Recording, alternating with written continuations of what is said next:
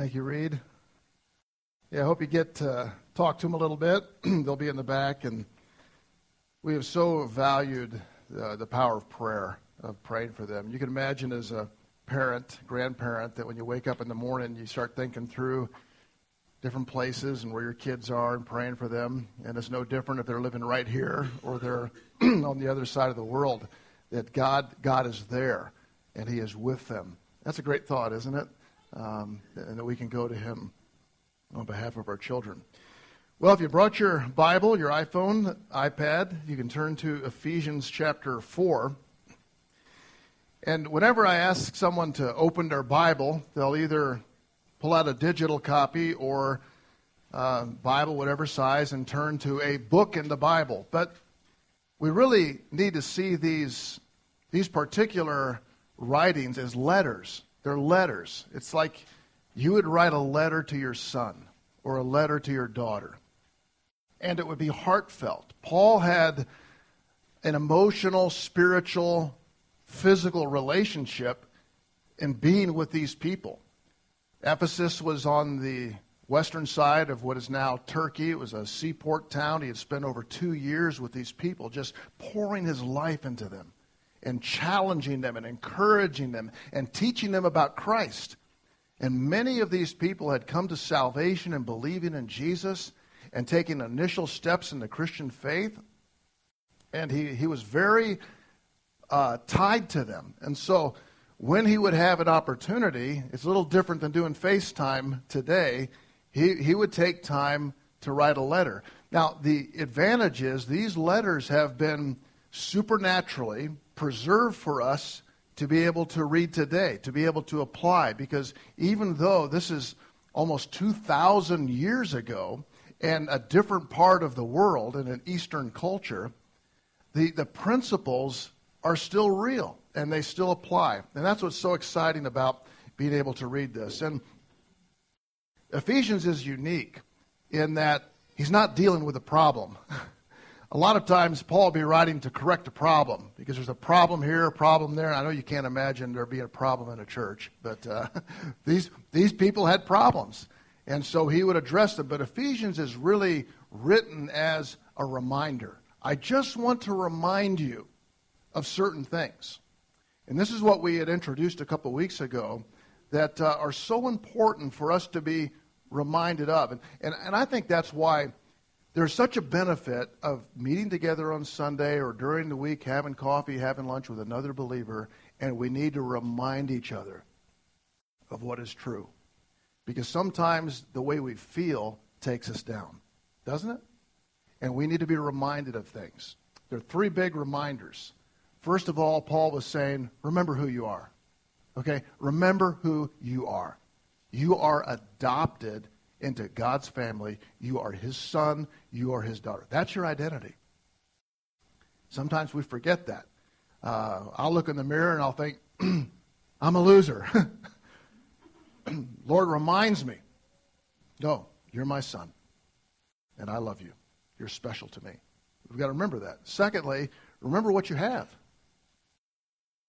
So much of our lives we feel like, I don't have this, I don't have this, I need this, I need this. And and he has told us that you, we are inheriting with Christ everything.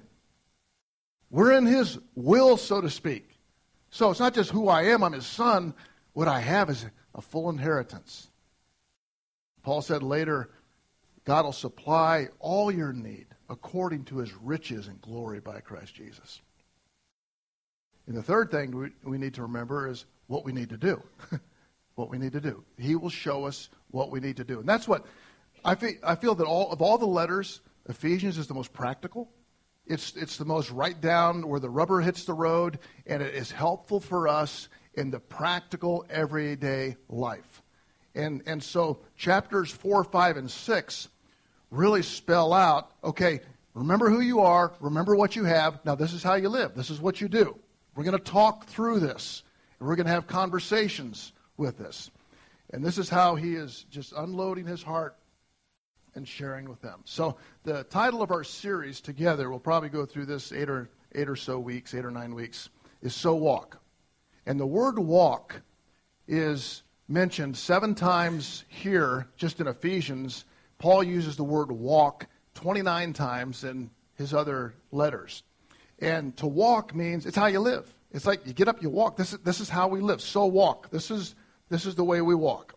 and I want you, in the very first verse, he's saying, I want you to walk worthy. Chapter 4, verse 1. I want you to walk worthy. Now, what does that mean? Something that has worth or something has weight. Worth. Now, we say worship is when we ascribe worth to God, when we recognize the worth to God. When we worship, and I love the, the quote that uh, John MacArthur, I've, I've, used this many times and I, I don't get tired of sharing it, is what is worship is when all that I am responds rightly to all that he is. When all that I am responds rightly to all that he is. So the first part of worship is getting a, a real, true picture of who God is. We're awed by that, but then worship is when then I respond by saying yes or amen or affirming that in the way I think, the way I act, and the way I respond. So a worthy li- a worthy walk. Matt, walk worthy. Live up to what God created you to be, like Christ. When I pray for my own life, I, I do this every morning. I say, Lord, help me to be the man you created me to be. That's kind of the theme of our Walking the Line men's group is be the man. Be the man God created you to be. It's not easy. Or be the woman that God created you to be. And responding to him. So we, we talked about this worthy walk. To walk. And, and the first thing out of the gate that he talked about was unity. Unity. Uh, we see uh, all through this, this letter the word one one, unity, oneness. And a worthy walk is when we have unity with God and with one another. That's got what he wants. He wants the same way he has the Father, the Son, the Spirit, that unity. God wants us to have unity and oneness with him and fellowship and enjoyment with him and that same kind of fellowship with one another. Now, unity is not a natural thing. I think we could probably say conflict is. it's just you put a bunch of kids together in a room and you say, boy, the longer they're in there, the more unified they get. No, that's not, that's not what happens. And it's not what happens with their parents. So unity is important. This morning we're going to move on to the second quality that he speaks about that is necessary for us to, to have a worthy walk, and that is purity. Ephesians 4 and verse 24 and we'll, we have this up on the screen here so you can see, and it just uh, kind of sums up the whole message this morning. It says, Put on your new nature, created to be like God, truly righteous and holy. So, the title of our message this morning is So Walk, Live Your Life Out in Purity. Or we might use the word holiness. Why is that so important? Why is it so important for me to live a holy life, a pure life? Well, one, vertically, God, you know, I look up, God is holy. If I, if I come to God, I come into holy presence. God does not dwell with sin in his presence. God's a holy God. So if I want to be intimate and close to God and spend time with God, then that is in a holy presence. Horizontally, if I'm going to have unity with one another, with other people, or with you, anytime sin comes into to our lives, it is a, is a great disruptor. Now, when I, when I think of holy, if I said, How many of you are holy? I mean, we all kind of feel like, yeah, not me. But God makes us holy through his son Jesus in three ways. First, he makes us holy by declaring us holy. This is called justification. In other words, it's like the act of a judge saying, You are now holy. And God does that because of the sacrifice of his son on the cross. You may not feel very holy this morning, But when you put your faith and trust in Jesus as your Savior, then God judicially, by the payment of His blood, declares you righteous, holy. That is an amazing thing. We call that positional. In other words, this is who I am. I am holy. I don't feel that way, but God says that I am holy. That is my standing as a child of God. Now, that's, that's the, what we call the beginning of salvation, declared judicially holy. At the very end of our lives, when we get to heaven, when we see the Lord, we call this glorification. This is when we are free from all sin. Heaven is a place where there is no sin. Isn't that going to be great? I mean, there's no bad days. There's not any any unkindness. There's not meanness. There's not there not bad words. There's no sickness, sickness, disease, or pain. And you're not floating around on a white cloud. We will be working in heaven. It's going to be beautiful. It's going to be more spectacular than the Garden of Eden.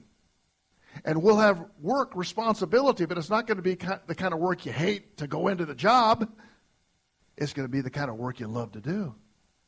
And we're going to have complete fellowship and unity with God. And, and without sin, we'll have a new body that doesn't have any pain. Now, those kids in the front row, they don't have a lot of pain. They just kind of dish it out. But for us, you live a while, the longer you live, the more pain you feel.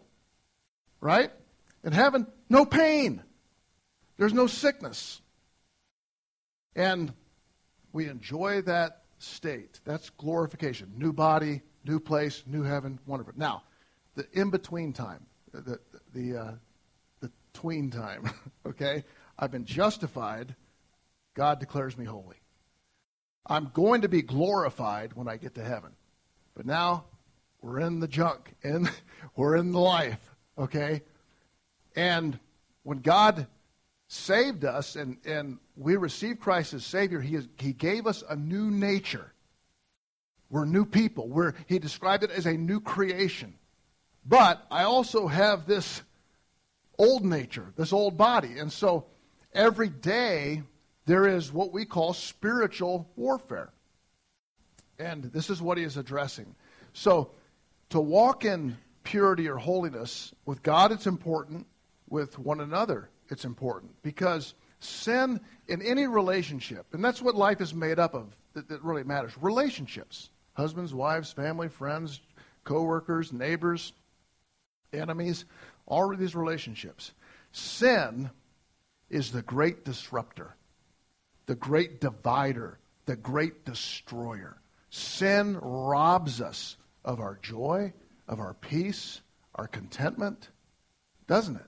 I mean, sin just, it obliterates things. And that's why, in our own lives, for us to flee the sin that would so discourage us and to allow God to work in our hearts. So, we come to this message walk in purity. Walk in purity. When God says that, to, okay, Matt, walk in purity, I immediately, I'm just telling you how I feel. I feel defeated. I feel like, oh. I get up in the morning. God wants me to walk in purity.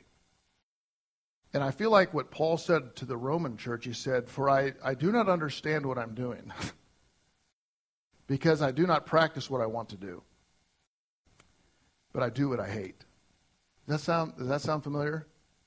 Okay, I'm doing what I don't want to do. I don't do what I should be doing. And Paul says, Oh, wretched man that I am. That's how he says, Oh, wretched man that I am. So I think what Paul would say is if you feel that way, when the Lord says, walk in holiness, walk in purity, because when you do, you have a sweet fellowship with me and a sweet fellowship and unity with other brothers and sisters in Christ. So walk in purity. When you want to hang your head and say, I give up, I, I just can't do it, Paul's going to come back with this. Let's remember a couple things. And that's what I want us this morning to do. Just remember a couple things. First, remember how we used to live, what we were. And this is found in Ephesians 4, verses 17 to 19. We'll put that up on the screen here, too, so you can see. It's probably a little smaller print. I condensed it all on one screen so you can see it. But, but this is what we were before Christ. Every one of us, because none of us were born into this world Christians. We became Christians by believing upon Jesus, putting our faith in him. But this is how we were. Remember, therefore I say and testify this in the Lord, you should no longer, no longer live as the Gentiles live. Now you say, well, who's a Gentile? The application for us today is we were talking Paul was talking Jews and Gentiles, but people that live without God in any context. In other words, God's not a factor. He's not, these people are without God. He says they live in the futility of their thoughts, they're darkened in their understanding, excluded from the life of God because of the ignorance that is in them and because of the hardness of their hearts. They become callous and gave themselves over to promiscuity for the practice of every kind of impurity with a desire for more and more. Now, that, that's a pretty loaded statement. But just to, to, to quickly break this down, who you were. You were Gentiles. In other words, you were without God. God was not in your thoughts. You no longer live this way, okay? It's like I have to remind myself I am not going to live the way I used to live. I am not going to go back to, to what is so natural in my, my old way because God has changed me. And he, he describes two things, and I, I kind of break down all the list in there. One, futility of thought, and then they gave them over to promiscuity, which is kind of a big, long word. But first of all, futility of thoughts. They're darkened in their understanding, excluded from the life of God.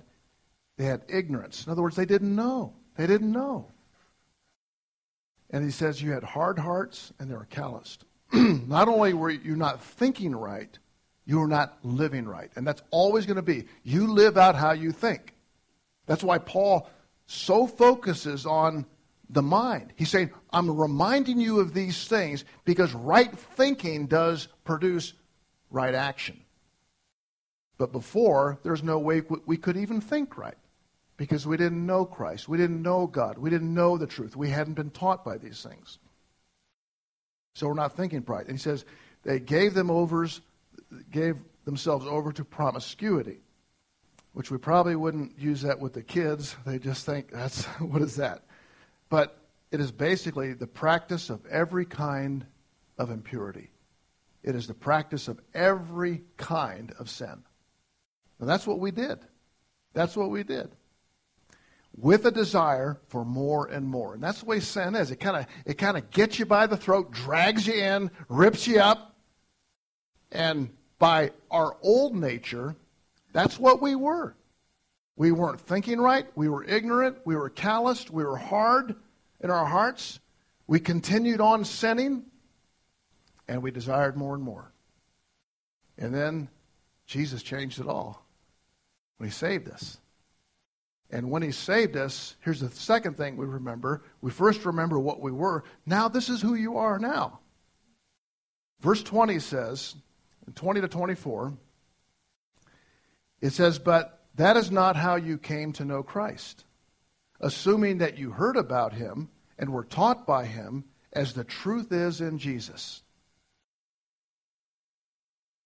To take off your former way of life the old self or the old nature that is corrupted by deceitful desires to be renewed in the spirit of your minds and to put on the new self. In other words, put on the new nature, the one created according to God's likeness in righteousness and purity of truth. So, you're different now. This is what you were, and this is how you lived. Now, this is who you are and this is who you are to live. And, and I believe this there needs to be, every day you get up, a reckoning with this. Because if I don't, my, my natural old bent is just to go back to the way I used to do it. Get angry, get ticked off, say what I was going to say, not do what I was supposed to do. I just have a natural bent to do that. That's that old nature. But I need to recognize this is who I am now. I have learned Christ. I have been taught in Christ. taught in the ways of joy, the ways of peace, and the ways of unity, and the ways of forgiveness.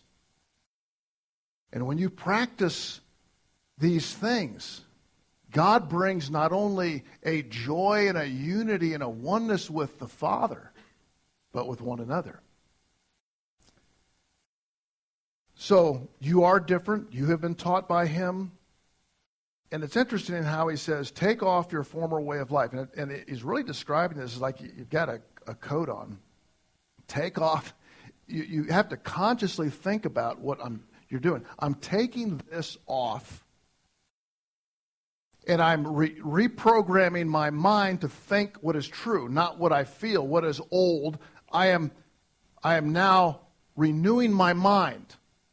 This is what truth does. Truth renews your mind. And then he says, put on the new garment of righteousness. Now he's, he's speaking in metaphor, which he often does. He's speaking figuratively. But it's kind of like a, a guy that. Uh, joins the military, you know, and uh, you know the first thing they do is give you a buzz cut and they uh, they'll slap a uniform on you, and then they tell you when you go out into public and you're wearing that uniform, here's what you do do and you don't do, right? You got to behave a certain way. Now, as Christians, we don't put on uniforms. I think probably some Christians think you do. Now, Christians dress like this. No, but how we are clothed, how we are clothed is in a love for God. It says the most distinctive characteristic or clothing we wear is love. You're going to see that all through Ephesians. That's what's so magnificent about it. And, and so now, I was not naturally that way. I did not naturally have that bent. But now, every day, I'm saying, okay, Lord, I'm putting this aside. I recognize that I still walk around in this body. I still walk around in this world. I still have a bent to do evil, to forget you. But I constantly, with your word, renew my mind to think what is true and right, and I put on those things. In other words, I embrace those things a part of my life to live and to walk with Jesus Christ. I wish I could say that at the end of the service, Everyone who wants to be this new person all the time, come down here and we'll say a blessing and you'll walk out of here and never have a problem with sin again. I wish. But I can tell you Monday morning's coming. You're going to wake up. You have that old nature, and it's going to want to cuss and swear and kick and fight and be mean and hateful and, and do the wrong things and not forgive people. And you need to put that off. Recognize that's not the new me. Be renewed in the spirit of your mind. Put on what he has called you to do. Take off the former way of life. Confess this. And you know, actually, when when uh, John talks about confess your sins, he's saying just acknowledge this is the reality. Acknowledge it. It is the reality. Be renewed in the spirit of your mind. well, Paul's message is talking about you put off the old habits, the old ways, you put on the new habits, the new ways, the new nature. This is daily, a daily process we could call repentance because if we were to define the word repentance, it means literally a change of mind. A change of mind. And you don't just do that on Sunday, you do that every day. Every day we're confessing our sin. Lord, I'm a sinner. I need you. I need to put this off. I need to change my the way I'm thinking. Not be living how I feel, but what I know is true and put on what I know I need to be putting on. And as I do that, then my life becomes unified with God in fellowship and joy and unified with other believers. When I don't do that, there's conflict with God and conflict everywhere I go. Now, the next section we'll get into next Sunday. He begins to deal with specifics. Gets right down to where, I mean, the actual things we're talking about. But before we get to all these specifics, I think we need to, to ask ourselves how willing am I in the general principle to do this every day? Am I willing to make repentance a part of my daily life? Because if I am in Christ, and we see this uh, 14 times in Ephesians in Christ, in Christ, in Christ, okay? If you're in Christ, I should be like Christ. Worthy walk. If I am in Christ, am I choosing to live that way? Am, am, am I living who I am? The new nature. a daily turning from the old and embracing the new. And if I'm not, when am I going to start? I mean, when am I going to start living the way God created me to live? And this is what Paul is saying, folks. You've probably heard this before. You need to be reminded because some of you still are not making this your practice.